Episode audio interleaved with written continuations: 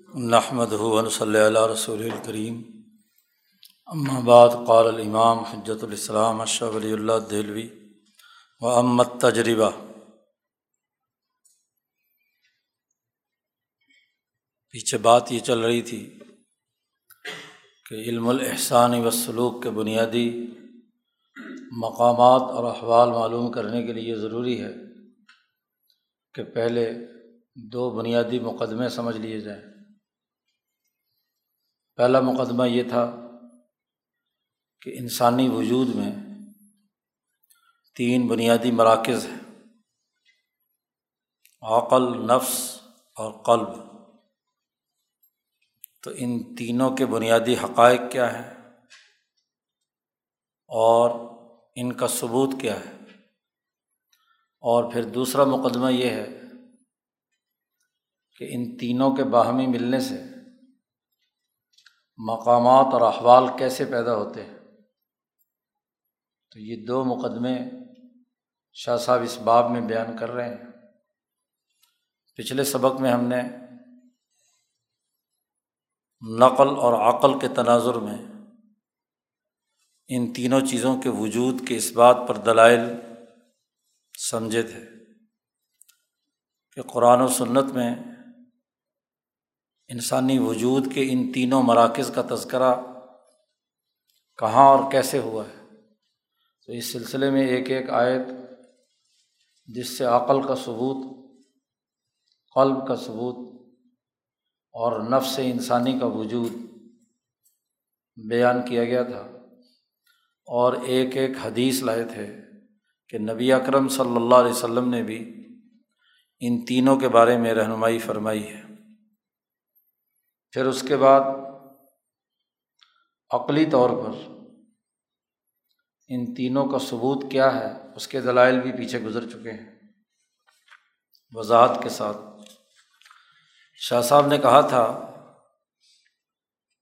کہ یہ تینوں کا ثبوت نقل اور عقل سے بھی ثابت ہے اور تجربے سے بھی ثابت ہے۔ کسی چیز کے ثبوت کے لیے جہاں قرآن و سنت کے دلائل چاہیے وہاں عقلی طور پر بھی اس کا وجود اور تجرباتی طور پر بھی اس کا وجود ثابت ہونا چاہیے۔ اور اسی طرح دنیا بھر کے تمام اوقلاء اور مذاہب، ان کا بھی اتفاق ہونا چاہیے۔ تو دو بحثیں آج ہیں۔ ایک تجربے سے تعلق رکھتی ہے اور ایک کا تعلق دنیا بھر کے عقل مندوں کے اتفاق سے ہے۔ تو سب سے پہلی بحث امت تجربہ۔ تجربے کے طور پر جو باتیں ہیں۔ شاہ صاحب کہتے ہیں فق المنس تقرا افراد الانسان۔ اگر آپ انسانوں پر مشتمل جتنے بھی افراد ہیں، ان کا استقرا کریں، منطق استقرائیہ کے اصول پر جائزہ لیں۔ پیچھے جو گفتگو کی کی گئی تھی وہ منطق استخراجیہ کے اصول پر تھی۔ اور یہ جو گفتگو ہے یہ منطق استقرائیہ کے اصول پر ہے۔ افراد انسانی کا اگر استقرا کیا جائے تو عالم علامہ حالہ تھا۔ تو یہ بات بھی ضرور معلوم ہوگی کہ انہم مختلف بحسب جبلتیم فی حاضر امور کہ انسان اپنی فطرت میں، جبلت میں ان تینوں معاملات کے حوالے سے مختلف نوعیت رکھتے ہیں۔ منہم، مثلاً پہلی نوعیت ہمارے سامنے یہ آتی ہے کہ میں یقون و قلب ہو الحاکم علنفس بعض افراد وہ ہوتے ہیں کہ جن کی دل کی طاقت اور قوت مضبوط ہوتی ہے، وہ اپنے نفس پر حکمران ہوتے ہیں۔ اپنے قلب کے مطابق اپنے جسم کو حکم دیتے ہیں، جہاں ان کا قلب اور ارادہ ہوتا ہے تو ان کے اعضاء حرکت میں آتے ہیں۔ اور اگر ارادہ نہ ہو، قلب فیصلہ نہ کرے، تو وہ اپنے جسم کو کنٹرول کرنے کی پوری پوری صلاحیت اور استعداد رکھتے ہیں۔ اسی طرح دوسری طرح قسم کے لوگ وہ ہوتے ہیں کہ من تکون و نفس ہو ہی القاہرت و القلب۔ ہم دیکھتے کہ ایسے لوگ ہیں جن کا نفس ان کے دل پر غالب ہوتا ہے۔ بس نفس میں جو آرزو یا خواہش پیدا ہوئی، بغیر اس بات کے سوچے سمجھے کہ اس کے نتائج کیا نکلیں گے، وہ کام کر گزرتے ہیں۔ گویا کہ دل اتنا کمزور ہوتا ہے کہ وہ نفس کی خواہشات کے تابع ہوتا ہے۔ جی۔ کچھ لوگ آپ ایسے دیکھیں گے اپنے ماحول میں۔ شاہ صاحب کہتے ہیں کہ پہلے آدمی جو ہے، اگر اس کا آپ جائزہ لیں فعدہ اسوابہ غضب، جس کا دل مضبوط اور جرت والا ہے۔ پیچھے عقلی طور پر یہ بات واضح کی گئی تھی کہ قلب مرکز ہے ارادے کا اور انسانی جرت اور ہمت اور اس کے غصے اور غضب کا۔ ایک آدمی اگر اسے غصہ آیا ہوا ہے، غضب ہے غضب ناک ہے، او حاج فی قلب ہی طلب منصب عظیم، اور وہ کوئی بہت اعلیٰ اور اونچے درجے کا منصب اور مرتبہ حاصل کرنا چاہتا ہے۔ تو جس آدمی کا دل مضبوط ہے، آپ دیکھیں گے کہ وہ جو بڑی بڑی خواہشات اور لذتیں یا شہوات ہیں، وہ اس کے نزدیک کوئی حیثیت نہیں رکھتی۔ کھانا، پینا یا شہوت وغیرہ اس کے نزدیک کوئی حیثیت نہیں رکھتی۔ اس کا ٹارگیٹ اپنے اعلیٰ کسی بھی منصب یا مقصد جس کے لیے اس کے قلب نے ارادہ کیا ہے وہ اس میں منہمک رہتا ہے۔ اور وہ یسبر اعلیٰ تر کیا اپنی نفسانی خواہشات کو ترک کرنے کے لیے پورے صبر و استقامت کے ساتھ وہ کام کرتا ہے۔ وہ یوجاہد و نفس ہو مجاہدتاً عظیمتاً فطر کیا اور اپنے نفس کے خلاف جہاد کرتا ہے بہت بڑا کہ نفس کی خواہشات کو پورا کرنے سے باز رہتا ہے۔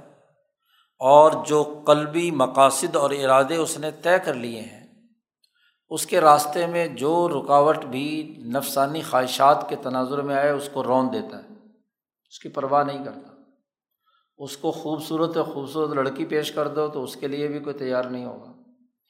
اس کو عمدہ اور لذیذ کھانے میں الجھانے کی کوشش کرو تو الجھ بھی نہیں الجھتا۔ وہ اپنے قلبی طاقت سے جو ٹارگیٹ طے کر لیا ہے ارادہ ہے اس کا بڑے منصب حاصل کرنے کا، اپنے ٹارگیٹ کو پورا کرنے کا، وہ اس کے لیے اپنی تمام تر توانائیاں استعمال میں لاتا ہے۔ وہ عمل آخر دوسرا آدمی جس پر نفسانی خواہشات اور لذتیں غالب ہوتی ہیں اور قلب اس کے تابع ہوتا ہے۔ اس کی حالت یہ ہوتی ہے کہ اگر اس کے سامنے کوئی شہوت والی کوئی بھی چیز پیش کر دی جائے تو ایک فیحہ بغیر سوچے سمجھے اس میں کود پڑے گا۔ اگرچہ ہزار مرتبہ اسے شرم دلائی جائے، تو اتنا بے شرم ہوتا ہے کہ وہ سب چیزیں اتار کر ایک طرف پھینک دیتا ہے، صرف اسی وقتی لذت کے پیچھے پڑ جاتا۔ ہے اور ولا یلطفی تو علامہ یورغبی ہی من المناسب العالیہ بلند مناسب اور مقاصد حاصل کرنے کی طرف وہ ایک لمحے کی توجہ بھی نہیں دیتا۔ اس کھانے پینے یا لذتوں کے نتیجے میں اس کا کیا نقصان ہوگا، اس کو اس کا احساس ہی نہیں ہوتا۔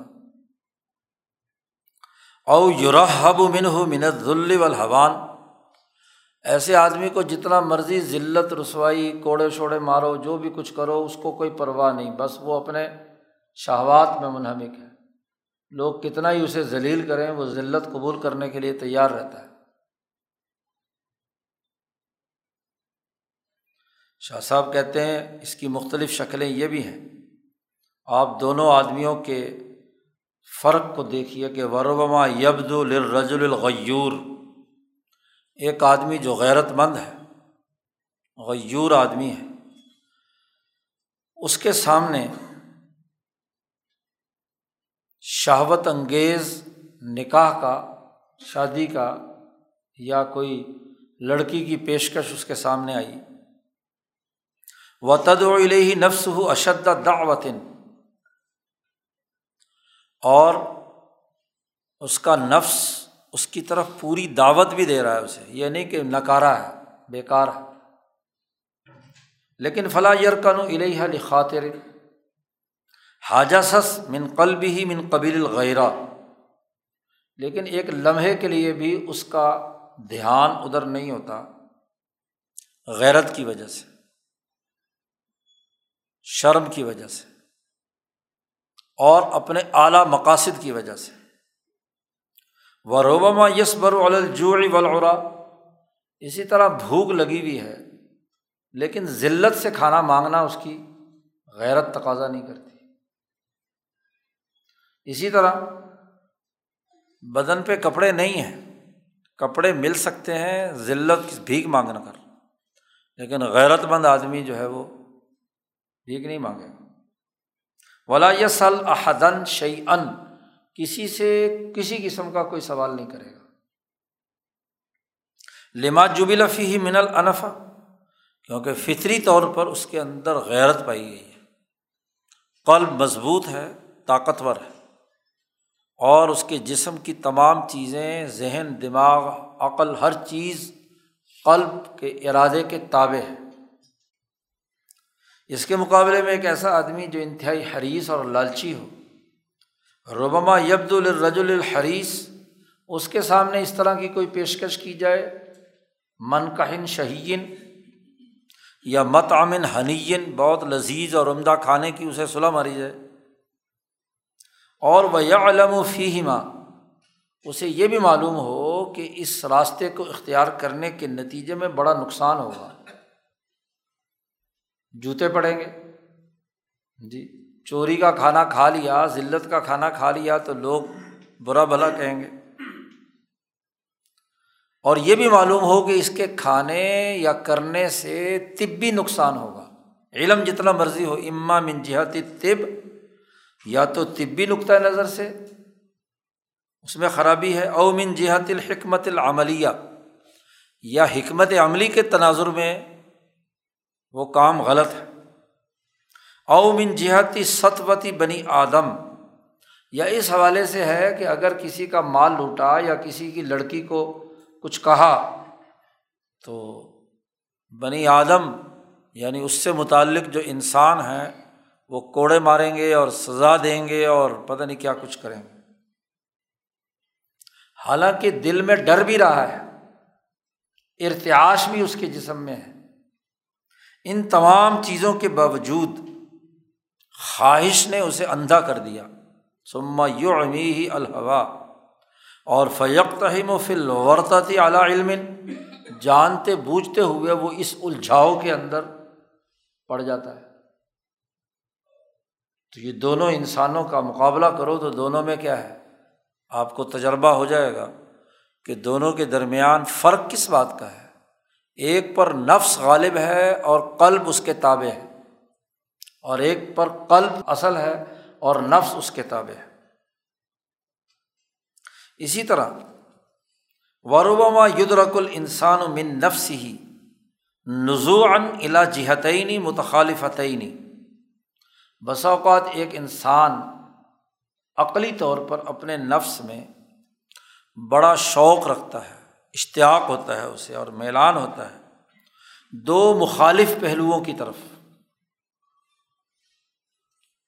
سما یغلب دائیتاً اعلیٰ دائیتن قلب کا دائیا اور ہے، نفس کا دائیا اور ہے۔ عقل دونوں کا ادراک کر رہی ہے، لیکن کبھی ادھر کی کشش ہوتی ہے، کبھی ادھر کی کشش ہوتی ہے۔ پھر کوئی ایک دائیا یا ایک جذبہ اس پر غالب آ جاتا ہے دوسرے پر۔ اور وہ تکر رومن ہو افعال متشابہت اعلیٰ حاضر نصب تو اس طرح کے افعال کرتا ہے کہ کبھی ادھر منہ مار لیا، کبھی ادھر منہ مار لیا۔ کوئی فیصلہ ہی نہیں ہے، کوئی ارادہ اور عزم ہی نہیں ہے۔ حتیٰ یوز رب و بحل مسل یہاں تک کہ اس کے ضرب المسل بن جاتا ہے، لوگ محاورہ بنا لیتے ہیں۔ اما فی طباء الحوا و قلت الحفاظ۔ وہ نمونہ اور معیار کا بندہ ہوتا ہے کہ کہتے ہیں کہ جی فلاں بندہ ہر وقت حریث ہے، لالچی ہے، خواہش پسند ہے۔ اور اما فی ضبط الحوا و قوت المسکا اس میں اپنی خواہشات کو کنٹرول کرنے کی صلاحیت ہے اور عقل کی طاقت اور قوت ہے اس کے اندر۔ یہ صلاحیت اور استعداد اس کے اندر ہوتی ہے۔ شاہ صاحب کہتے ہیں، یہ دو بندے تو وہ دیکھ لیے کہ جی ایک پر وہ ہے جس پر قلب حاوی ہے، دوسرا بندہ وہ ہے جس پر نفس حاوی ہے۔ تیسرا آدمی وہ ہے۔ رجل الصالسن یغلب و عقل ہو القلب و نفس کہ اس کی عقل غالب ہے، اس کے قلب پر بھی اور اس کے نفس پر بھی۔ جیسے مثال سچے مومن کی، کا رج المومن حق المان اس کی دل کی محبت اور بوز اور اس کے نفس کی شہوت، سب چیزیں تابع ہوتی ہیں اللہ کے حکم کے۔ جب اس میں ایک ایمان، ایک بات پر پیدا ہو گیا، تو وہ اس کے اساس پر دل بھی چاہتا ہے کسی منصب کو حاصل کرنے کا۔ اور منصب کے حصول کے لیے بہت سارے طور طریقے ہو سکتے ہیں۔ لیکن نبی اکرم صلی اللہ علیہ وسلم کے فرامین، اللہ کا حکم، وہ راستہ اختیار کرنے سے اسے روکتا ہے۔ حالانکہ یہاں نہ قلب کی بات ہے، نہ نفس کی بات ہے۔ ایمان کا تعلق انسان کی عقل سے ہے۔ عقل ادراک کرتی ہے ایمان کا۔ اور اس عقلی ادراک کی بنیاد پر وہ اس غلط راستے کو اختیار نہیں کرتا اور جو اچھا اور صحیح راستہ ہوتا ہے اسے اختیار کرتا ہے۔ فلاں یمبغی ابدن عن حکم شرعی جولن۔ وہ کبھی بھی اللہ اور اس کے رسول کے حکم سے نافرمانی نہیں کرتا۔ اس کے مقابلے میں ایک چوتھا آدمی ہے۔ یغلب علیہ رسم و طلب الجاہ و نفی العار عن نفس ہی ایک آدمی وہ ہے کہ ذاتی طور پر تو نہ نفس، نہ قلب، نہ عقل، ماحول اور سسٹم اس پر غالب ہے۔ یغلب علیہ اور رسم جاہ پرستی۔ اپنے نفس سے ہر طرح کی آر اور ذلت کو دور کرنا چاہتا ہے۔ فہو یکزم الغیز و یسبر اعلیٰ مرارت شتم ماں قوت غزبی ہی و شدت جرت ہی وہ اپنا غصہ پی لیتا ہے۔ گالی کی کڑواہٹ کو محسوس کرنے کے باوجود اس پر صبر کرتا ہے۔ باوجود اس بات کے کہ اس میں غضب بھی بہت ہے جرت بھی بہت ہے۔ طبیعت کے تقاضے سے شہوت کا معاملہ بھی ہے، اس کو بھی چھوڑنے کے لیے تیار ہے۔ وہ یہ دیکھتا ہے کہ لوگ کیا کہیں گے۔ لے اللہ یقال فی ہی تاکہ نہ کہیں اس کے بارے میں لوگ کہ دیکھو یہ کیسا بندہ ہے۔ یعنی وہ اپنے قلب، عقل اور اپنے نفس سے فیصلہ کرنے کے قابل نہیں ہوتا۔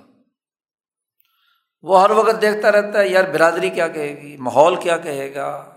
گرد و پیش کا سسٹم کیا کہے گا؟ لوگ کیا کہیں گے؟ وہ اس لیے نہیں کرتا، باوجود ان تمام قوتوں کے، کہ اس کی طرف کسی برے کام کی نسبت نہ کی جائے۔ او لیجد ما یتلب من رفعت الجاہی وغیرہ۔ ہی یا وہ سمجھتا ہے کہ جو مجھے منصب اور مقصد حاصل کرنا ہے اس کے راستے میں یہ کیا ہے؟ رکاوٹ تو شاہ صاحب کہتے ہیں کہ پہلا آدمی یوشب بہو بس سبائی جو درندوں کی سی کیفیت رکھتا ہے، سب سے پہلا جو، جس کا قلب غالب ہے اور ہر وقت غضب کی حالت میں۔ اور دوسرا آدمی جانور کو کے ساتھ ملا ہوا ہے۔ جیسے جانوروں نے کھانا پینا، چاہے ان کو ڈنڈے برساتے رہو، جہاں مرضی انہیں استعمال کرو، بس چارہ چاہیے اور کام۔ اور تیسرا آدمی وہ ہے جو مشابت رکھتا ہے فرشتوں سے۔ ورابع اور چوتھے آدمی کے لیے کہا جا سکتا ہے کہ بس یہ مروت یعنی لحاظ رکھ کر کوئی کام کرتا ہے۔ وہ صاحب معال الحمم شاہ صاحب کہتے ہیں سما یجد من عریض الناس افرادن یغلبفی قوتانی مان علیہ پھر تم دیکھو گے کہ عام لوگوں میں ایسے افراد ہوتے ہیں کہ جن پر دو قوتیں اکٹھی غالب ہوتی ہیں تیسری پر۔ اور وہ یقون و امر ہما فیما بینا ہما متشابہن ان کے تمام معاملات ایک دوسرے سے ملتے جلتے ہوتے ہیں۔ یہ نال حاضہ منزا کا تارتن کبھی یہ غالب آ گیا، کبھی وہ غالب آ گیا، کبھی تیسرا غالب آ گیا۔ اگر کوئی مستبصر صاحب بصیرت آدمی ارادہ کرے کہ ان تمام لوگوں کا ڈیٹا جمع کرے، ان کے احوال اور اعمال کا جائزہ لے اور اس کو نشاندہی کرتا رہے۔ و تعبیر اماں ہم فی ہی اور ان کے جسم جیسی حرکتیں کر رہا ہے، جیسے اس کے ذہن اور فکر سے باتیں نکل رہی ہیں۔ زبان سے اس کو گفتگو کا انداز کیا ہے، اس کے جسم سے کام کیسے سرزد ہو رہے ہیں، ان کا پورا ڈیٹا جمع کیا جائے۔ تو اس در الا اسبات الطائف الصلاث تو نتیجے میں آپ کو یہ تین لطیفے یعنی قلب، عقل اور نفس، یہ ضرور ثابت شدہ ملیں گے۔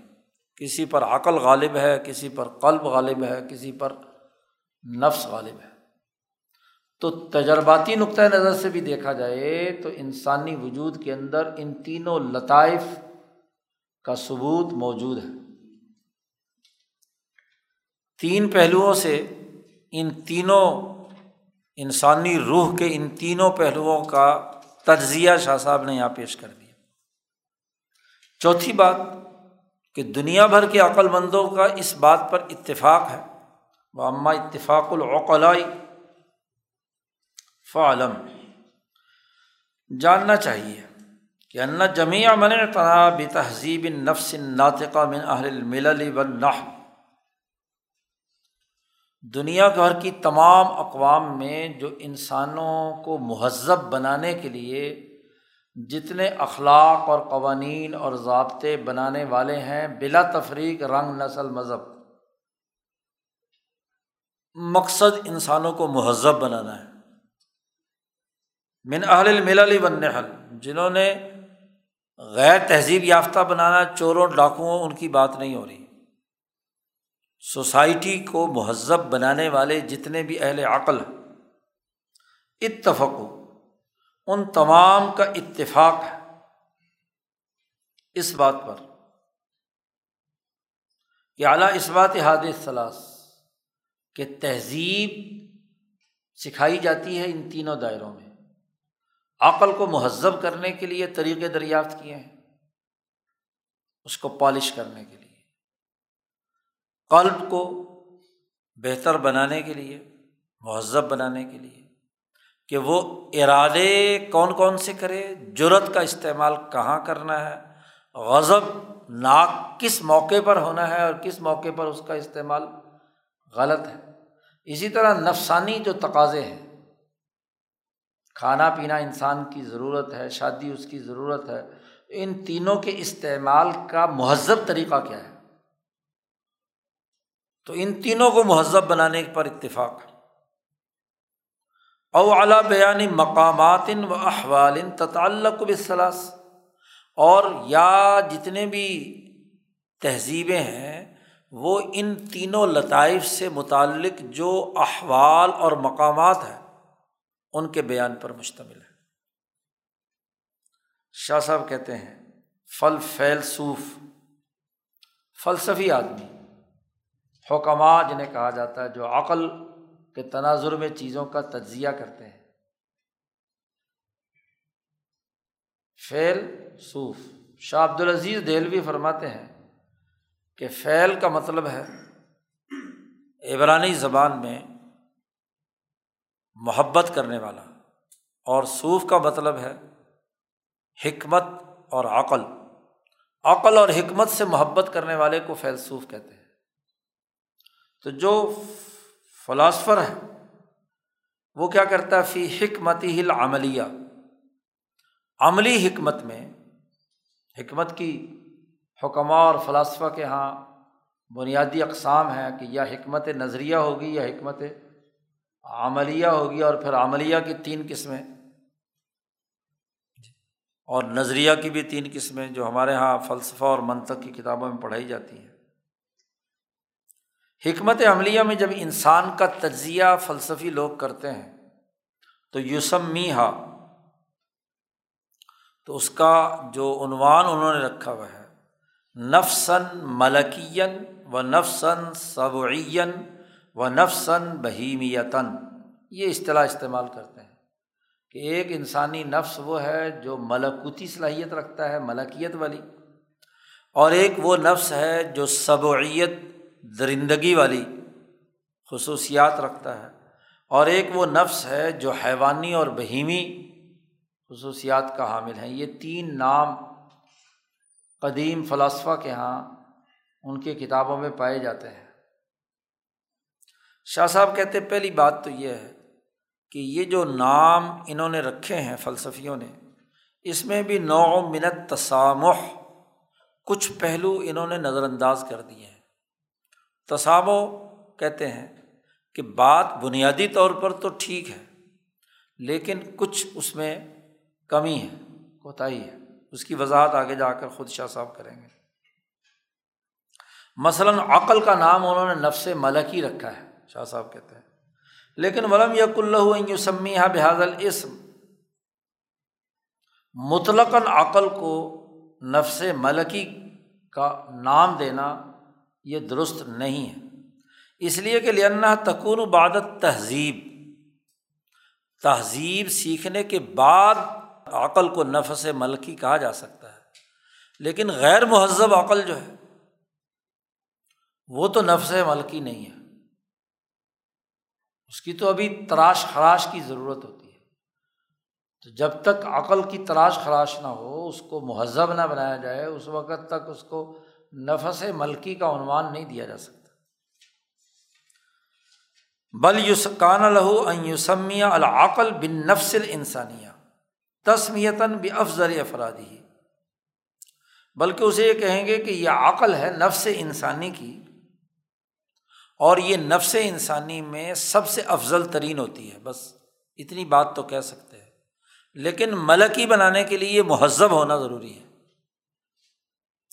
اسی طرح انہوں نے دل کو مطلقاً درندگی کا نام دے دیا، نفس درندگی، نفس صبعی حالانکہ ہر قلب جو ہے وہ صبعی خاص طور پر وہ دل جو مہذب ہو جائے تو وہ تو درندہ نہیں ہوتا۔ جی اس کو بھی درندگی کا عنوان دے دیا تو یہ بات بھی فلسفیوں کے یہاں درست نہیں ہے۔ اب زیادہ سے زیادہ انہوں نے یہ کیا کہ قلب خاص طور پر جبکہ وہ جرت مند اور طاقتور ہو تو درندہ ہوتا ہے۔ اس لیے انہوں نے اس کا نام سب نفس صبعی رکھ دیا۔ ورنہ قلب اگر تہذیب یافتہ ہے تو پھر درندوں کی سی خصلتیں تو نہیں رکھتا وہ۔ تو انسانی خصلتوں کا حامل ہوتا ہے۔ تو شاہ صاحب کہتے ہیں کہ ہمارا جو دعویٰ اصل ہم بات بیان کر رہے ہیں کہ فلسفیوں کے یہاں بھی انسانی روح کے تین مراکز ہیں۔ عقل، قلب اور نفس اور ان کے تینوں کے الگ الگ انہوں نے نام رکھے۔ اوقلا میں سے وہ ہیں جو حقائق کائنات پر غور کرنے والے صوفیہ ہیں۔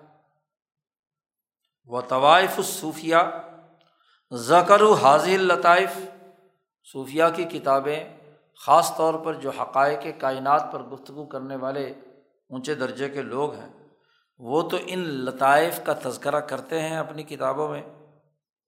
اور ہر ایک کی تہذیب کی طرف انہوں نے بڑی توجہ دی ہے۔ اللہ انہم لیکن ایک فرق وہ یہ کہ انہوں نے ان تین کے ساتھ ساتھ دو اور لطیفوں کا بھی ذکر کیا ہے۔ عصبت الطیف تعینی اخرا یعنی ایزن اور ان کو بھی بڑے اہتمام کے ساتھ بیان کیا ہے۔ اور وہ دونوں لطیفے روح اور سر قلب اور عقل کے ساتھ ساتھ روح اور سر کے دو لطیفوں کا بھی صوفیہ کے ہاں تذکرہ ملتا ہے اور اس کو درست کرنے سے متعلق، مہذب بنانے سے متعلق اس کے بھی قواعد و ضوابط ان کی کتابوں میں پائے جاتے ہیں۔ شاہ صاحب کہتے ہیں کہ یہ روح اور سر کہاں سے آ گئے؟ عقل اور قلب اور نفس تین تو تھے۔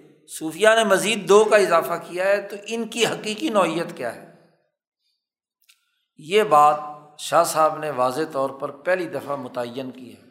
ورنہ صوفیہ کے یہاں بھی بڑے جھگڑے ہیں۔ کوئی روح کو کچھ کہتا ہے ہاں جی سر کو کچھ کہتا ہے، قلب کو کچھ کہتا ہے، عقل کو کچھ۔ شاہ صاحب نے بڑی منطقی بات فرمائی، و تحقیق ہوما ان القلب لہو و جہانی انسانی جسم میں جو قلب ہے، اس کے دو پہلو ہیں۔ وجہ یمیر البدنی والجوارح، قلب کا ایک رخ انسانی جسمانی بدن اور اس کے اعضاء کی طرف۔ و وجہ یمیل الت تجردی و صرافہ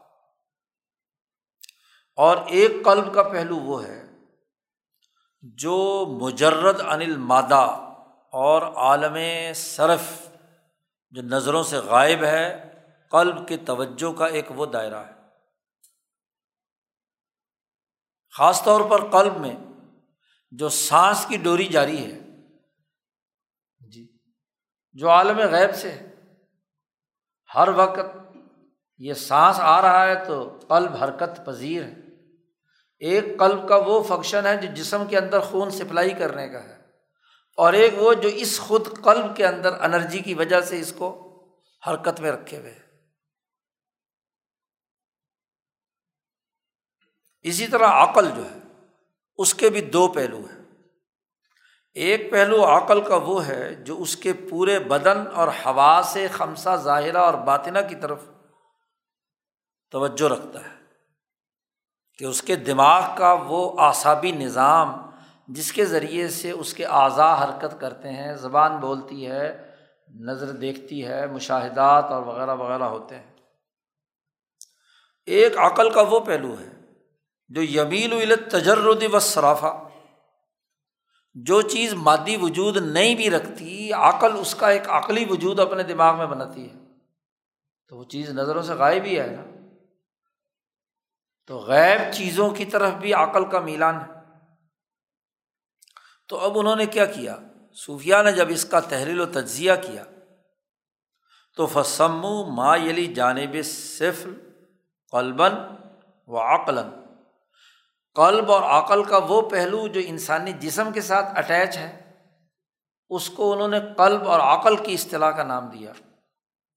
اور وما یلی جانب الفوق، قلب اور عقل کا جو رخ ماورائے مادہ چیزوں کی طرف ہے، اس کو انہوں نے روح اور سر کہا۔ یعنی قلب کی اگلی ترقی یافتہ شکل جو اگلے دائرے میں داخل ہوتی ہے، اس کو روح کہتے ہیں۔ اور جو عقل کی اگلی ترقی یافتہ شکل ہے، اسے سر کہتے ہیں۔ تو بات تو بنیادی سی یہی ہوئی کہ اصل لطائف تو تین ہی ہوئے۔ اس کے دو پہلوؤں کی وجہ سے انہوں نے دو کا مزید اضافہ کر دیا۔ چنانچہ اس تناظر میں اگر دیکھیں اور ہم تجزیہ کر کے قلب کے اوصاف اور صفات ان کی ہم تحدید کریں، ان کے امور واضح کریں۔ تو فصفت القلب دل کے اوصاف درج ذیل ہے کون کون سے؟ اشوق المزعج۔ ایسا شوق اور اشتیاق کہ آدمی اس شوق اور اشتیاق کی وجہ سے اس کی طرف دھکیلا جا رہا ہے، اس کے ساتھ محبت رکھتا ہے۔ ول وجد انسانی قلب بھی ہے جو وجدانی طور پر چیزوں کا ادراک کرتا ہے، چیزوں کو محسوس کرتا ہے۔ العنس یہی وہ قلب ہے جس کے اندر انس اور محبت پائی جاتی ہے۔ انسان کو انسان بھی اسی لیے کہتے ہیں کہ وہ دوسرے انسانوں کے ساتھ انس و محبت سے پیش آتا ہے۔ ول ان جزاب اور قلب کی صفت یہ بھی ہے کہ اس کی روح کشش رکھتی ہے عالم جبروت کی طرف۔ کشش۔ یہ تو قلب کے بنیادی اوصاف ہو گئے۔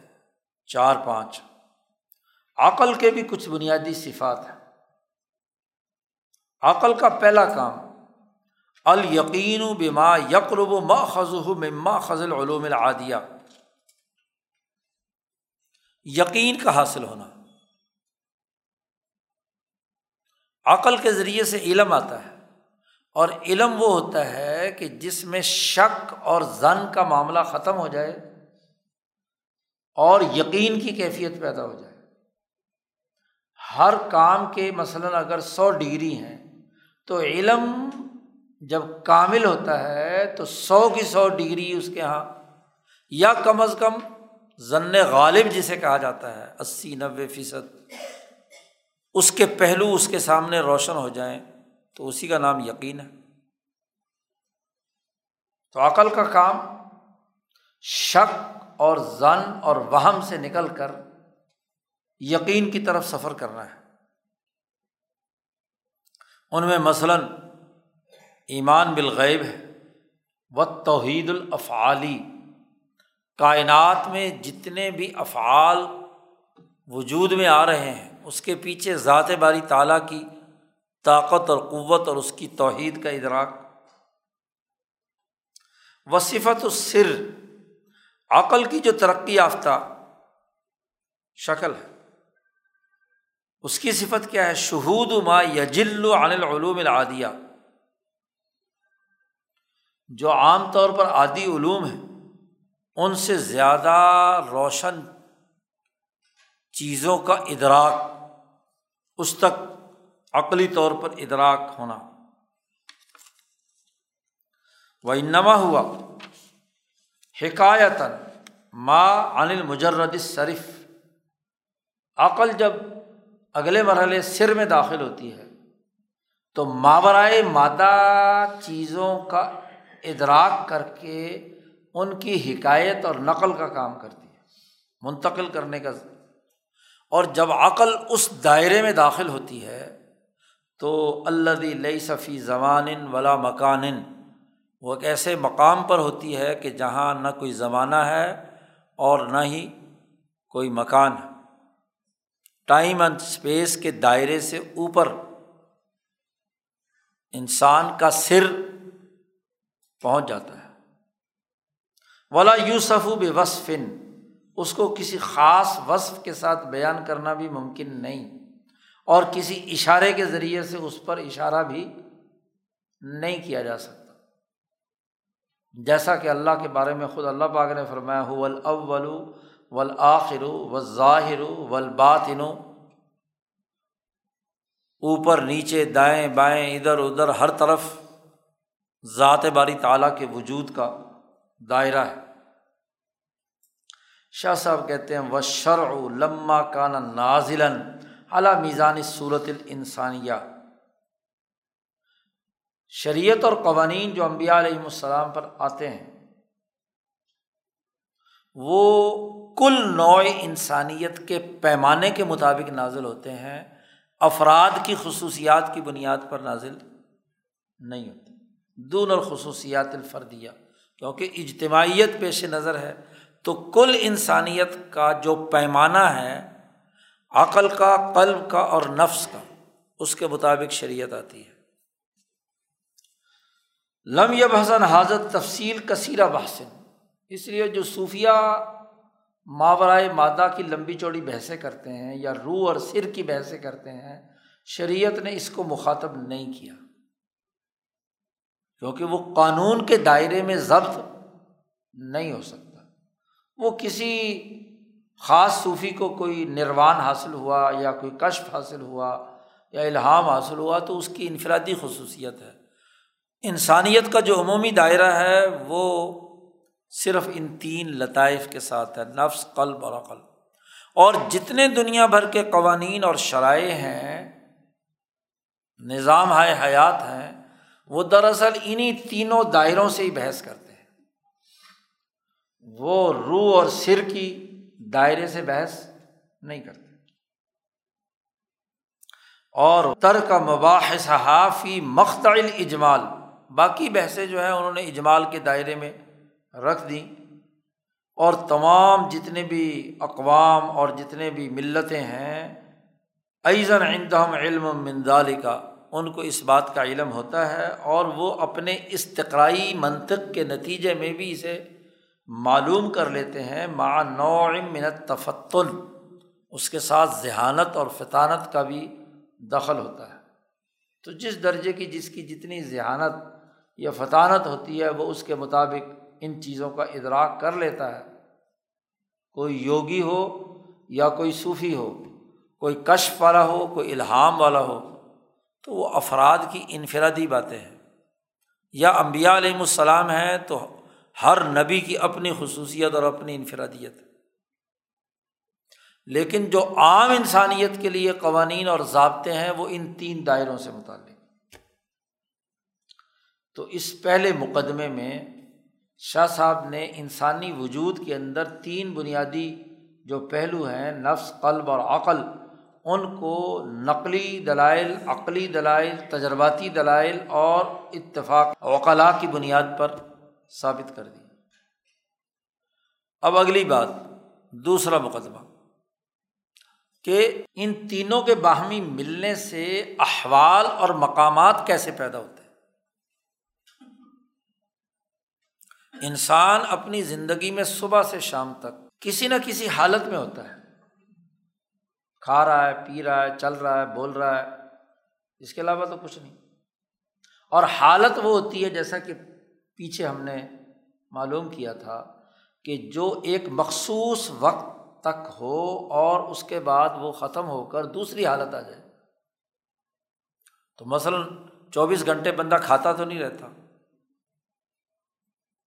جی سوتا نہیں رہتا، پیتا نہیں رہتا۔ جس کام میں مشغول ہے، چوبیس گھنٹے ہی تو نہیں کرتا رہتا، اس کی ایک حالت کا ایک وقت مقرر ٹائم۔ اس کو کہتے ہیں حالت۔ اور ایک ہوتا ہے مقام، کہ وہ حالت یا عادت پختہ ایسی ہو جائے کہ اس کے بغیر چین نہ آئے۔ مثلاً سچ بولنا ایک خاص واقعے میں یہ ایک حالت ہے۔ اور ہر حال میں جب بھی کوئی موقع پیش آئے تو وہاں سچائی پر قائم رہے تو یہ سچائی کا مقام ہے۔ تو جتنے بھی زندگی کے اعمال ہیں، وہ اگر اس طریقے سے پختہ ہو جائیں کہ آدمی ان انسانی اخلاق پر پختگی کے ساتھ قائم رہے تو وہ مقام اب ان تینوں کے ملنے سے یہ مقامات کیسے پیدا ہوتے ہیں، یہ اس دوسرے مقدمے میں شاہ صاحب بحث کر رہے ہیں۔ اے علم، جاننا چاہیے، علمی طور پر یہ بات معلوم رکھنی چاہیے کہ انر رج العتیق الوی مکنت مادت لظہور احکام نوعفیہ کامل وافرن رج العتیق وہ آدمی جو معزز اپنے جسمانی ساخت اور اپنے اخلاق دونوں کی بنیادوں پر۔ انسان کی ایک خلقت ہے، وجود کی تخلیق کا دائرہ ہے۔ صحت مند ہے، دل، دماغ، اعضاء، جو نوع انسانی کے لیے معیاری انسان کے ہونے چاہیے۔ نظر کا ٹیسٹ اس کا صحیح ہے دل کی حالت صحیح ہے، کان صحیح سنتے ہیں آنکھیں صحیح دیکھتی ہیں۔ جسمانی ساخت اچھی ہے، اس کو کہتے ہیں خلقتاً۔ تو جو دلیر، بہادر اچھا انسان، جو انسانی معیارات ہیں اس کے مطابق اس کی جسمانی ساخت بھی ہو، اور جو نوع انسانیت کے بنیادی اخلاق ہیں، بہادری، دلیری، عفت سماعت سخاوت وغیرہ وغیرہ۔ انسانوں کے ساتھ خیر خائی عدل، ان اخلاق کے اعتبار سے بھی اس کے اندر عادات و اتوار موجود ہوں، اس کو کہتے ہیں اررج العتیق۔ جی معزز آدمی۔ یا صوفیہ کی اصطلاح میں اور فلاسفہ کی اصطلاح میں الانسان الکامل، کامل انسان۔ جی کامل وہ ہوتا ہے کہ جس میں اپنے نوعی تقاضوں کے مطابق تمام اوصاف موجود ہوں۔ جانور میں سے بھی وہ کامل کہلائے گا اچھا گھوڑا اچھا گدا جس میں گدھیت کے تمام معیارات پورے پائے جائیں۔ کسی میں گھوڑے کے تمام عادات و اتوار پورے پائے جائیں تو وہ کہا جائے گا کہ اچھا گھوڑا۔ تو ایک اچھا انسان وہ ہے جس میں انسانی خواص اعلیٰ ترین درجے میں خلقتاً بھی اور خلقن بھی پائے جائیں۔ شاہ صاحب کہتے ہیں کہ اگر نو انسانی کے تمام احکامات کا اظہار کسی انسان میں کامل اور وافر طریقے سے ہو رہا ہو، تو وہ رئیس و افراد الانسانی بتبا ایسا آدمی طبی طور پر تمام افراد انسانی کا سربراہ ہوتا ہے۔ یا ایک محلے کا، ایک قبیلے کا، ایک ملک کا، ایک ریاست کا یا پوری دنیا کا۔ تو جس درجے میں اس کے اندر نو انسانی کے اعلیٰ ترین اخلاق اور اس کی ساخت ہے، اسی درجے کا وہ رئیس سربراہ ہوگا۔ و دستور اللہ یا جمیع الافراد قربم من الحد العلیٰ وہ ایک دستور بن جاتا ہے، پیمانہ بن جاتا ہے۔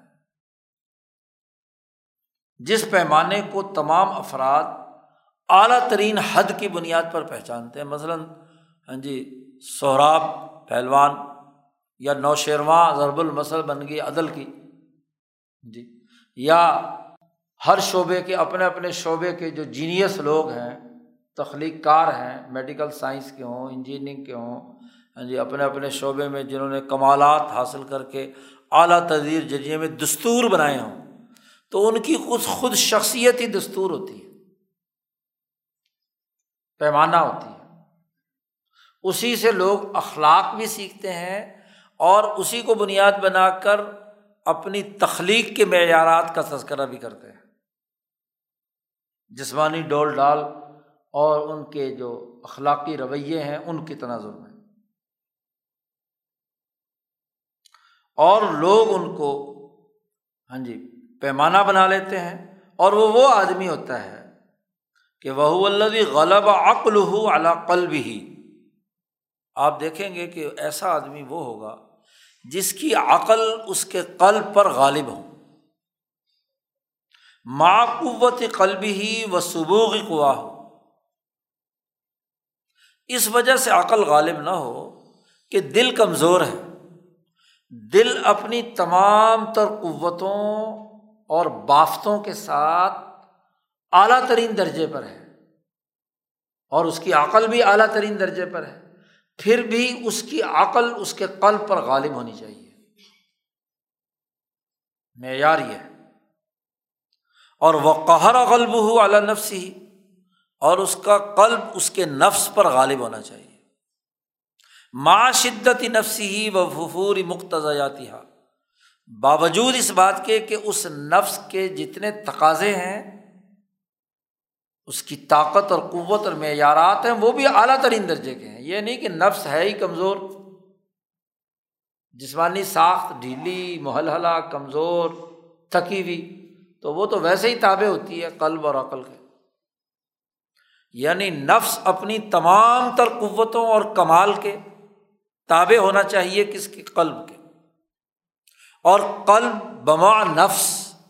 اپنی تمام تر طاقتوں اور قوتوں کے ساتھ عقل کے تابع ہو، تو ایسا آدمی لیڈر ہوتا ہے۔ یہ لیڈر کی خصوصیات میں سے۔ امبیا علیہم السلام جو انسانیت کے لیڈر اور امام ہیں، اس کی بڑی بنیادی وجہ یہی ہے کہ وہ عقل میں دنیا کے تمام انسانوں سے زیادہ اعلیٰ اور اونچے درجے کے عقل مند ہوتے ہیں۔ اور کسی بھی شعبے میں لے جائیں۔ فلسفے میں، منطق میں، طب میں ہاں جی اور بہادری بہادری میں بھی دیکھیں، داؤ پیچ چلنے کے اعتبار سے بھی دیکھیں، تو جو زیادہ عقل مند ہوگا، وہی لیڈر ہوگا۔ فہذا الدی یہ وہ آدمی ہے جس کے اخلاق بھی کامل ہوں گے، اس کی فطرت بھی مضبوط ہوگی اور پھر جتنا جتنی کمی آتی جائے گی، ان تینوں دائروں میں اتنے ہی فرق کے ساتھ اقسام انسانوں کی بنتی چلی جائیں گی۔ یوز ہروہا اتمل الصحیح۔ شاہ صاحب کہتے ہیں، جب صحیح طریقے سے آپ غور و فکر کریں گے تو یہ بات فطری طور پر آپ کے سامنے آتی چلی جائے گی۔ شاہ صاحب کہتے ہیں وامل حیوان العجم وہ جانور جو بول نہیں سکتا گنگا ہے۔ اس میں بھی یہ تینوں قوتیں ہوتی ہیں حیوانیت کے درجے کی۔ مگر وہاں کیا معاملہ ہوتا ہے؟ وہاں معاملہ یہ ہوتا ہے کہ اس جانور کی جو عقل ہوتی ہے، وہ اس کے قلب اور نفس کے سامنے مغلوب ہوتی ہے۔ کیونکہ اسے چارہ نظر آ رہا ہے تو چارہ کھانا ہے۔ قلب کے تقاضے ہیں، کہیں کسی کو سینگ مارنا ہے، بھینسے نے تو عقل وقل کا وہاں کوئی۔ جانور اور انسان کا فرق یہ ہے کہ جانور میں نفس سب سے اوپر ہوتا ہے، پھر قلب ہوتا ہے، پھر کیا ہے؟ عقل ہوتی ہے۔ اور جو انسان ہے، اس کا معاملہ کہ اوپر عقل ہے، پھر قلب ہے اور پھر نفس ہے۔ اسی لیے کہ جانور میں عقل نچلے درجے پر ہے، اسی لیے جانور کو کسی قانون اور شریعت کا پابند نہیں بنایا گیا۔ فلم یس، یستحق تکلیف وہ قانون کا پابند نہیں، کیونکہ قانون کی پابندی کا تعلق تو عقل سے ہے۔ اور اس بیچارے کی عقل جس درجے کی بھی ہے، وہ بہت ہی پست۔ ولا لاحق بل ملا اور چونکہ عقل کا پست جو ہے وہ کبھی بھی مالا اعلیٰ یا اوپر کے نظام کے ساتھ مربوط نہیں ہو سکتا، ملحق نہیں ہو سکتا۔ یہی مطلب ہے اللہ تبارک و تعالیٰ کے اس حکم کا جو اللہ نے فرمایا کہ ولاقد کر رمنا بنی آدما ہم نے بنی آدم کو عزت دی ہے، تکریم دی ہے۔ تو اس کی کرامت اور اس کی تکریم اس کے عقل کے غالب ہونے کی وجہ سے۔ وہ حمل نہ ہوں فلبر والبحر۔ اور ہم نے ان انسانوں کو خشکی اور تری میں ان کو جی ہر جگہ کے ہر ماحول میں ہم نے ان کو موقع دیا کہ یہ اس زمین پر وہاں کے ذخائر دیکھیں، وہاں کی چیزوں کو استعمال میں لائیں، ان کے عقلی استعمالات بڑھیں۔ وہ رزق نہ ہوں منت طیبات ہم نے ان کو پاکیزہ رزق دیا۔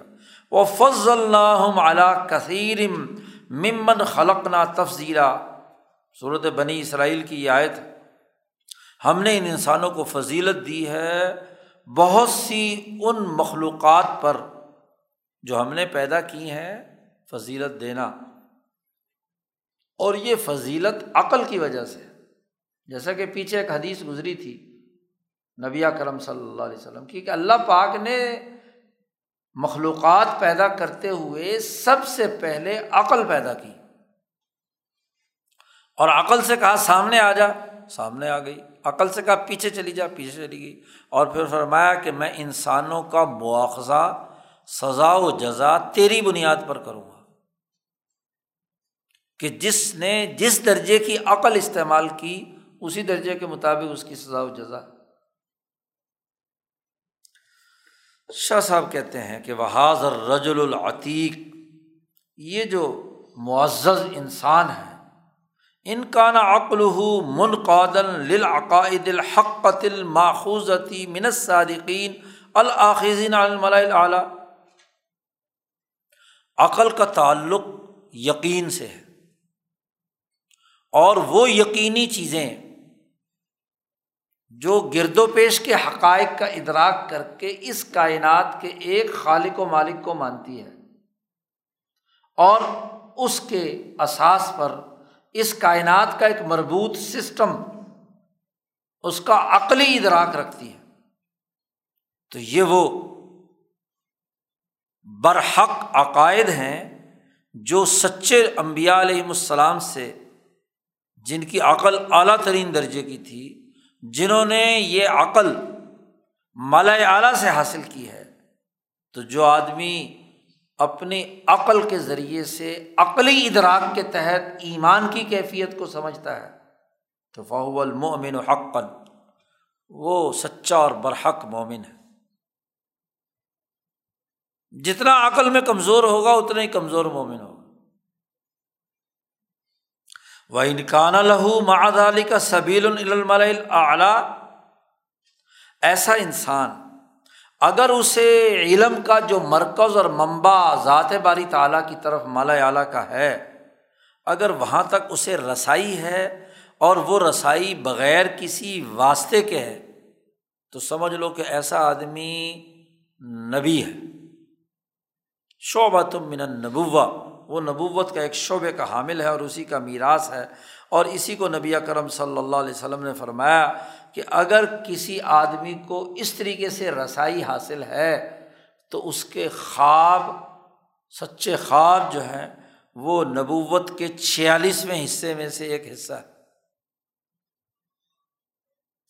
لیکن اگر وہ انکان عقل ہو منقادن عقائدہ ذائقہ ماخوذت من المزلین المبتلین اور اگر اس کی عقل اس کائنات کے ایک واحد مربوط نظام اور اس کے پیدا کرنے والے کے دائرۂ کار پر اثر انداز ہونے والی ایمانی حیثیت کے خلاف شرک، کفر، ظلم بدیانتی بد اخلاقی ان تمام چیزوں کا اس کی عقل پر تسلط ہے۔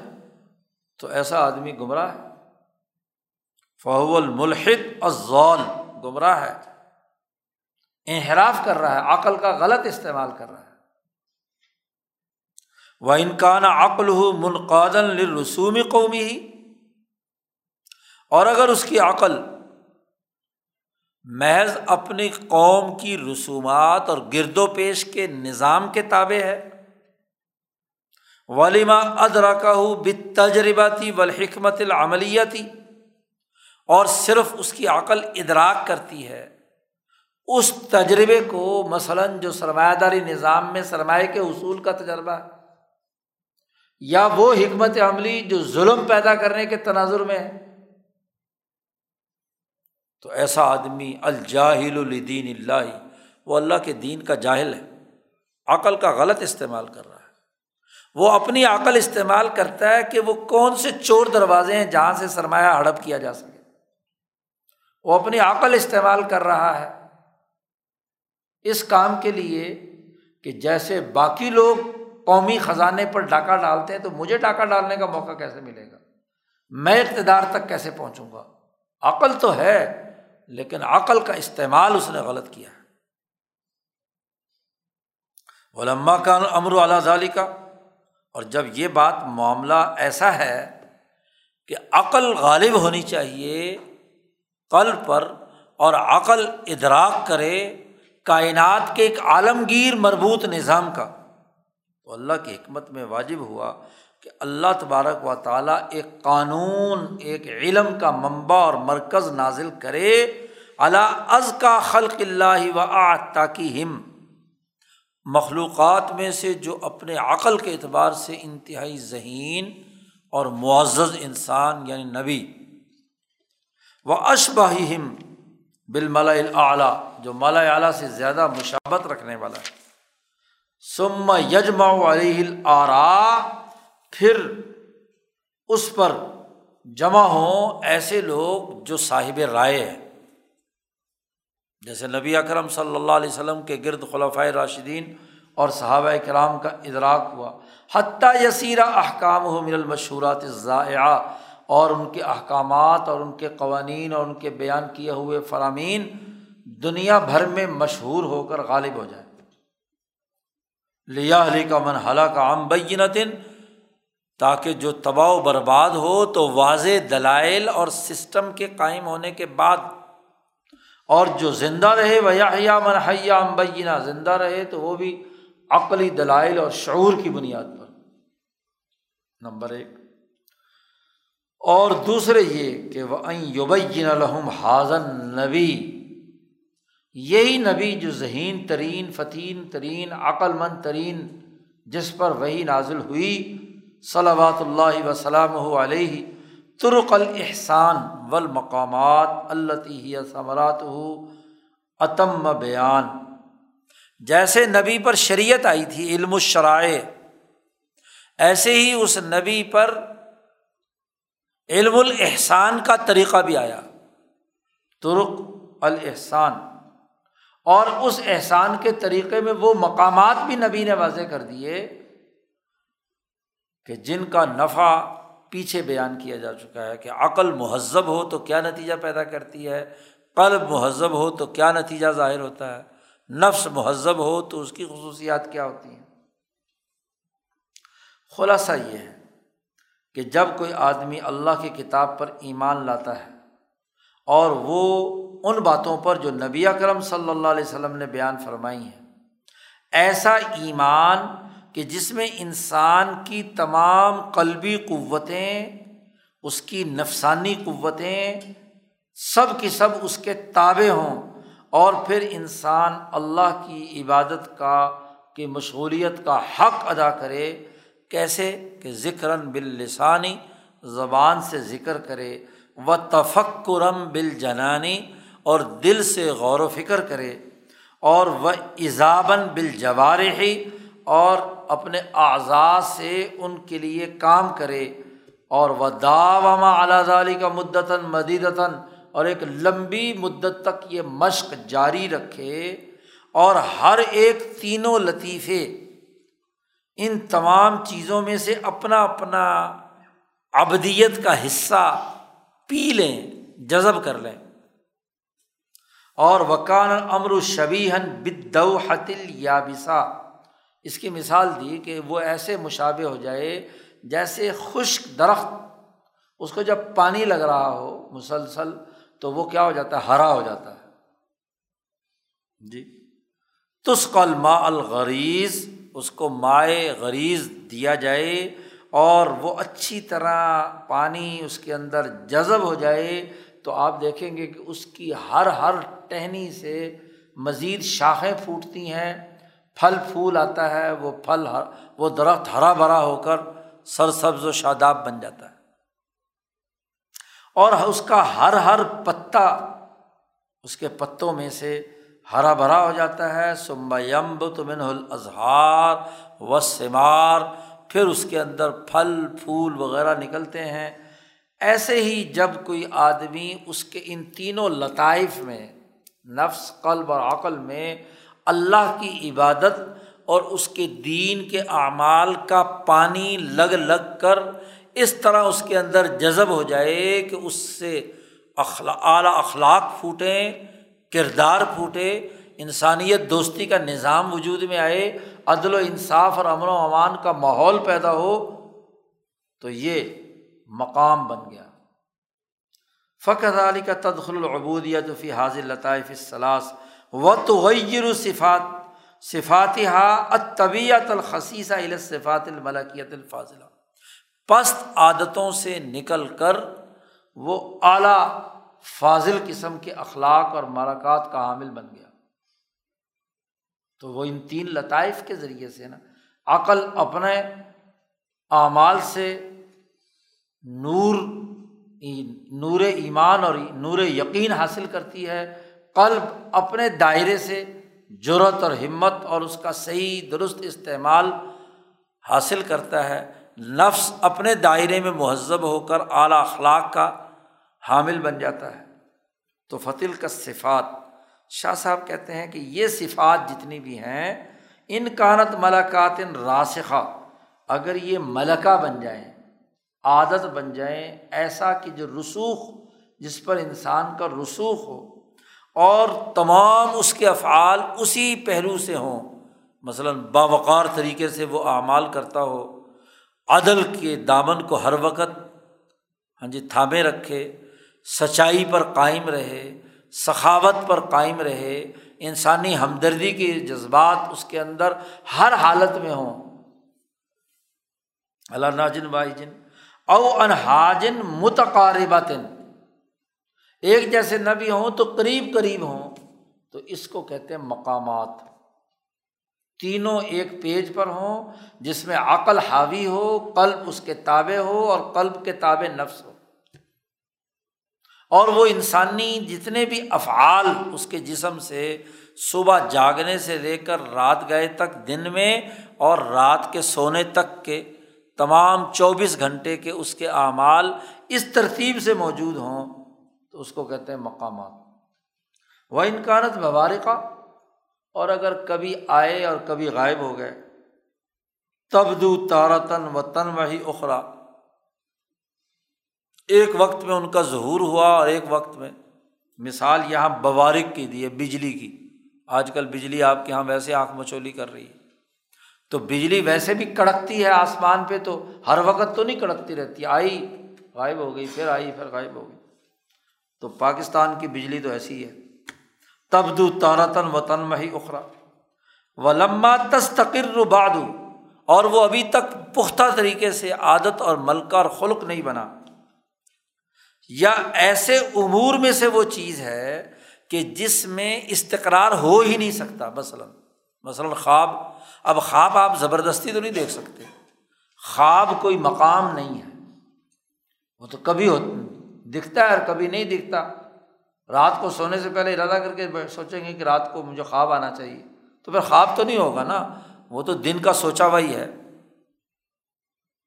یا اس طریقے سے ہاتف غائب سے کسی آواز کا آنا یا اسی طریقے سے کسی غلبے کی حال صورت میں انسان سے کوئی معاملات کا صادر ہونا، تو ان کو احوال اور اوقات کہتے ہیں۔ یہ مقام نہیں ہے۔ تو دو چیزیں کہ اگر وہ فعل جو مستقل ہو سکتا تھا، لیکن کبھی ہوا اور کبھی نہیں ہوا، یا ایسا وہ عمل ہے کہ جو ہوتا ہی وقتی ہے، خواب وغیرہ تو وہ احوال کہلاتے ہیں۔ اور جو پختہ ہو کر ہر حالت میں تنگی میں، مصیبت میں، خوشی میں، ہر حالت میں قلب، عقل اور نفس ایک پیج پر ہو کر ایک عادت بنا دیں یا قریب قریب ہو جائیں تو اس کو مقام کہتے ہیں۔ اب شاہ صاحب نے اسی تناظر میں عقل کے مقامات بھی بیان کیے ہیں، قلب کے مقامات بھی بیان کیے ہیں اور نفس کے مقامات بھی شاہ صاحب کہتے ہیں جب عقل کا تقاضا طبعیت بشریہ پر غالب ہوتا ہے، تو اس کے نتیجے میں تصدیق و بھی امور ان ترید علیہ مناسبات ہوا عقل کے استعمال کا مطلب ہی یہ ہے کہ اس کے ذریعے سے وہ حاصل شدہ معلومات کی تصدیق کرتی ہے۔ تصور تو وہ ہے، تصور ایک حالت ہوتا ہے۔ منطق دو چیزوں سے بحث کرتی ہے، ایک تصور سے اور ایک تصدیق سے۔ تو تصور حصول صورت فی العقل، اس کی تعریف منطق کی کتابوں میں کی جاتی ہے۔ کسی صورت کا انسانی دماغ میں آ جانا تو آئی اور چلے گی آئی اور چلے گی تصور تو آتے رہتے ہیں، چلے چلے جاتے ہیں۔ لیکن یہ تصور تصدیق بنتا ہے تصدیقات کے بعد۔ وہ عقل کے ذریعے سے بنتا ہے۔ آپ کہتے ہیں زید کھڑا ہے، تو تصدیق کر رہے ہیں نا، جملہ مکمل ہے۔ خالی زید کیا ہے؟ آگے پیچھے کچھ پتہ نہیں۔ تصور ہے۔ تو تصدیق کرنا بے امور، ایسے امور کی جو عقل سے مناسبت رکھتے ہیں۔ اور سارا میں مقتضا بعد تہذیب ہی۔ اس کا تقاضا عقل کا یہ کہ مہذب ہونے کے بعد اس پر سب سے پہلی بات کیا آنی چاہیے؟ الیقین بما جا ابھی شرع یقین حاصل کرے اس بات پر کہ دنیا کے جو عقل الناس محمد مصطفیٰ صلی اللہ علیہ وسلم نے جو بات بیان کی ہے، وہ کیا ہے؟ تصدیق شدہ۔ کان یشاہد کل دالی کا آیان یقین اس درجے میں ہو کہ گویا کہ وہ ان چیزوں کو اپنی آنکھوں سے مشاہدہ کر رہا ہے۔ جیسے مثلاً ایک حدیث نقل کی ہے، کما اخبار زید بن حارثہ۔ زید بن حارثہ نے خبر دی، حین قال لہو رسول اللہ صلی اللہ علیہ وسلم، نبی اکرم صلی اللہ علیہ وسلم نے زید بن حارثہ سے یہ بات ارشاد فرمائی تھی۔ بڑا جامع جملہ آپ صلی اللہ علیہ وسلم نے استعمال فرمایا۔ فرمایا، لکل قول حقیقت ہر ایک قول جو زبان سے نکلتا ہے اس کی ایک حقیقت ہوتی ہے۔ تو فما حقیقت ایمانی کا تو جو مومن کہہ رہا اپنے آپ کو ایمان والا کہہ رہا ہے، تو تیرے ایمان کی حقیقت کیا ہے؟ یہ سوال کیا، نبی اکرم صلی اللہ علیہ وسلم نے زید ابن حارثہ، جن کو حضور صلی اللہ علیہ وسلم نے اپنا متبنہ بھی بنایا ہوا تھا، غلام تھے جن کو آزاد کر کے اپنا بیٹا بنایا تھا۔ فقول زید ابن حارثہ نے کہا کا انی انضر الا عرش الرحمٰن بارزن. میں جب اللہ پر ایمان کی بات کرتا ہوں، گویا کہ میں دیکھ رہا ہوں کہ رحمان کا عرش ظاہری طور پر مجھے نظر آ رہا ہے۔ یہ یقین کا کتنا اونچا مقام ہے۔ تو یقین کی کیفیت کا ہونا، جو آدمی زبان سے کہہ رہا ہے، لا الہ اللہ محمد الرسول اللہ۔ اس قول کی حقیقت کیا ہے؟ اگر یقین کی کیفیت جتنے اعلیٰ اور اونچے درجے کی ہوگی، اتنا ہی اونچے درجے کا وہ مقام ایمان یا مقام تصدیق ہوگا۔ اور شاہ صاحب فرماتے ہیں، ولما کان مقتضا ایزن معرفت الاسبابی لما یحدس من نعمتن و نقمتن کہ یقین کے حصول اور ایمان کے حصول کے راستے کے جو اسباب اللہ کی طرف سے بطور انعام کے یا نقمت کے ہیں، اس کا تقاضا یہ ہے کہ عقل جب مہذب ہو جائے تو اس میں چار باتیں یقین کے بعد پیدا ہونی چاہیے۔ اتوکل نمبر ایک۔ نمبر دو و شکر نمبر تین، رضا۔ نمبر چار، توحید۔ گویا کہ عقل کے بنیادی مقامات پانچ، یقین، توکل اشکر و رضا اور اتوحید صوفیہ نے علم الاحسان کے ماہرین نے ان سے الگ الگ بحث کی ہے۔ ہر ایک کی ساخت اس کے افعال، اس کی حقیقت، اس کی تاثیرات وہ بیان کیے ہیں، آگے آ رہا ہے۔ اگلا باب جو ہے، وہ ان عقل کے ان مقامات کی تفصیلات و تشریحات اور اس کی جو لوازمات ہیں، حقائق ہیں، ان کے بیان سے متعلق ہے۔ تو یہ پانچ مقامات کا تعلق تو عقل سے ہے۔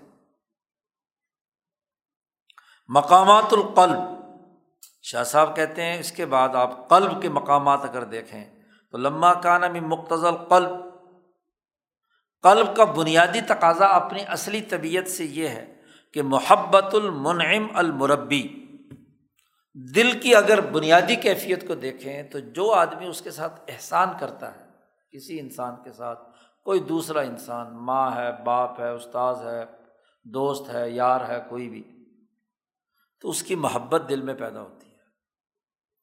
جو چترول کرے، اس کی نفرت پیدا ہوتی ہے۔ نفرت کا مرکز بھی کیا ہے؟ قلب ہے۔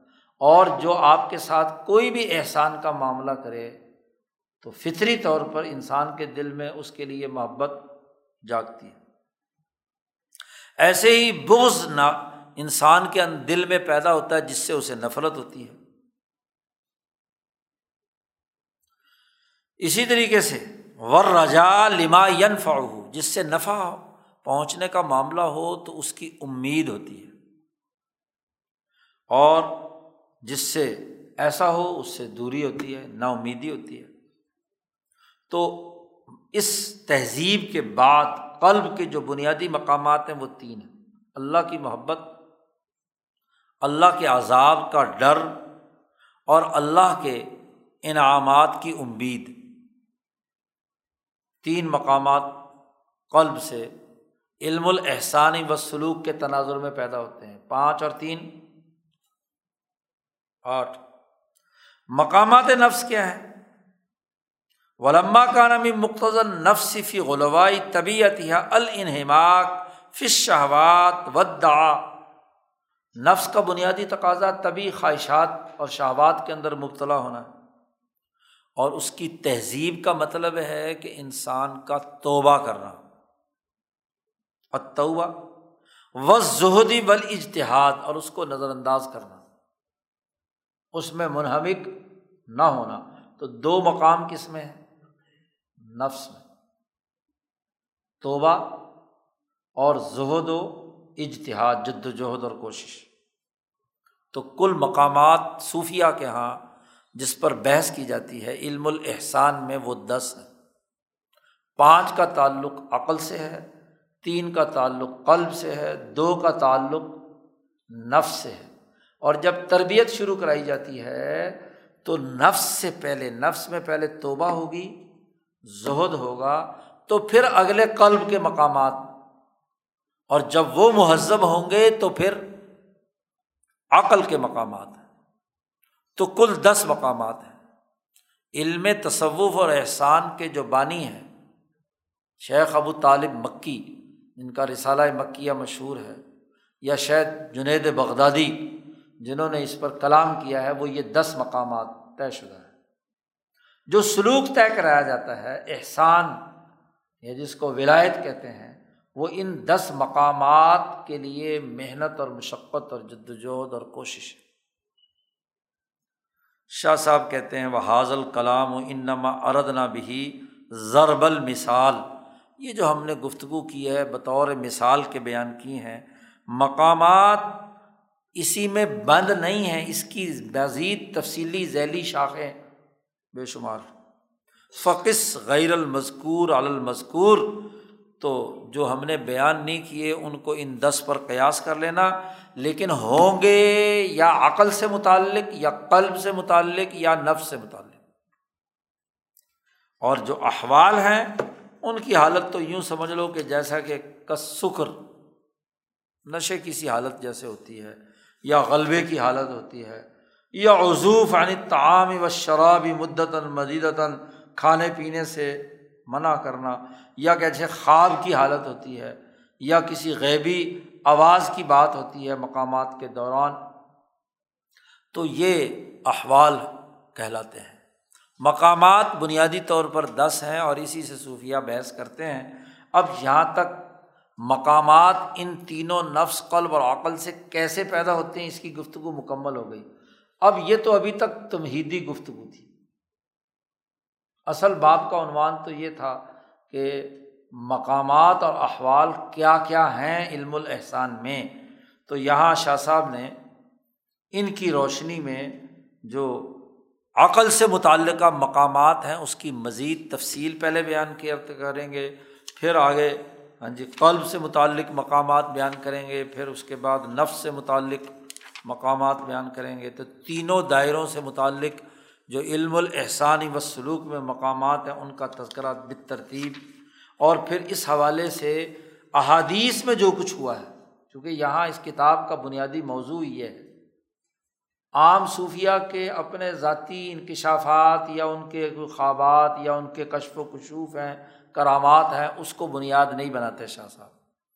شاہ صاحب اس حوالے سے، مقامات کے حوالے سے نبی اکرم صلی اللہ علیہ وسلم کی زبان حق سے جو بات جاری ہوئی، مقامات کے اظہار کے سلسلے میں، وہ کیا ہے؟ اس کو بنیاد بناتے ہیں۔ کیونکہ شاہ صاحب کے نزدیک ہاں جی دنیا میں سب سے عقل مند ترین انسان نبی اکرم صلی اللہ علیہ وسلم ہے اور آپ صلی اللہ علیہ وسلم ہی شعر اور اتھارٹی رکھتے ہیں۔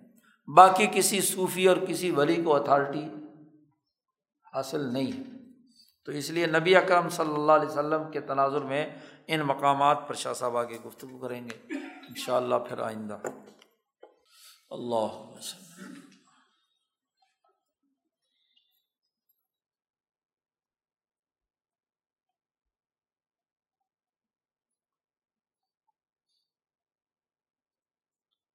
اجمائی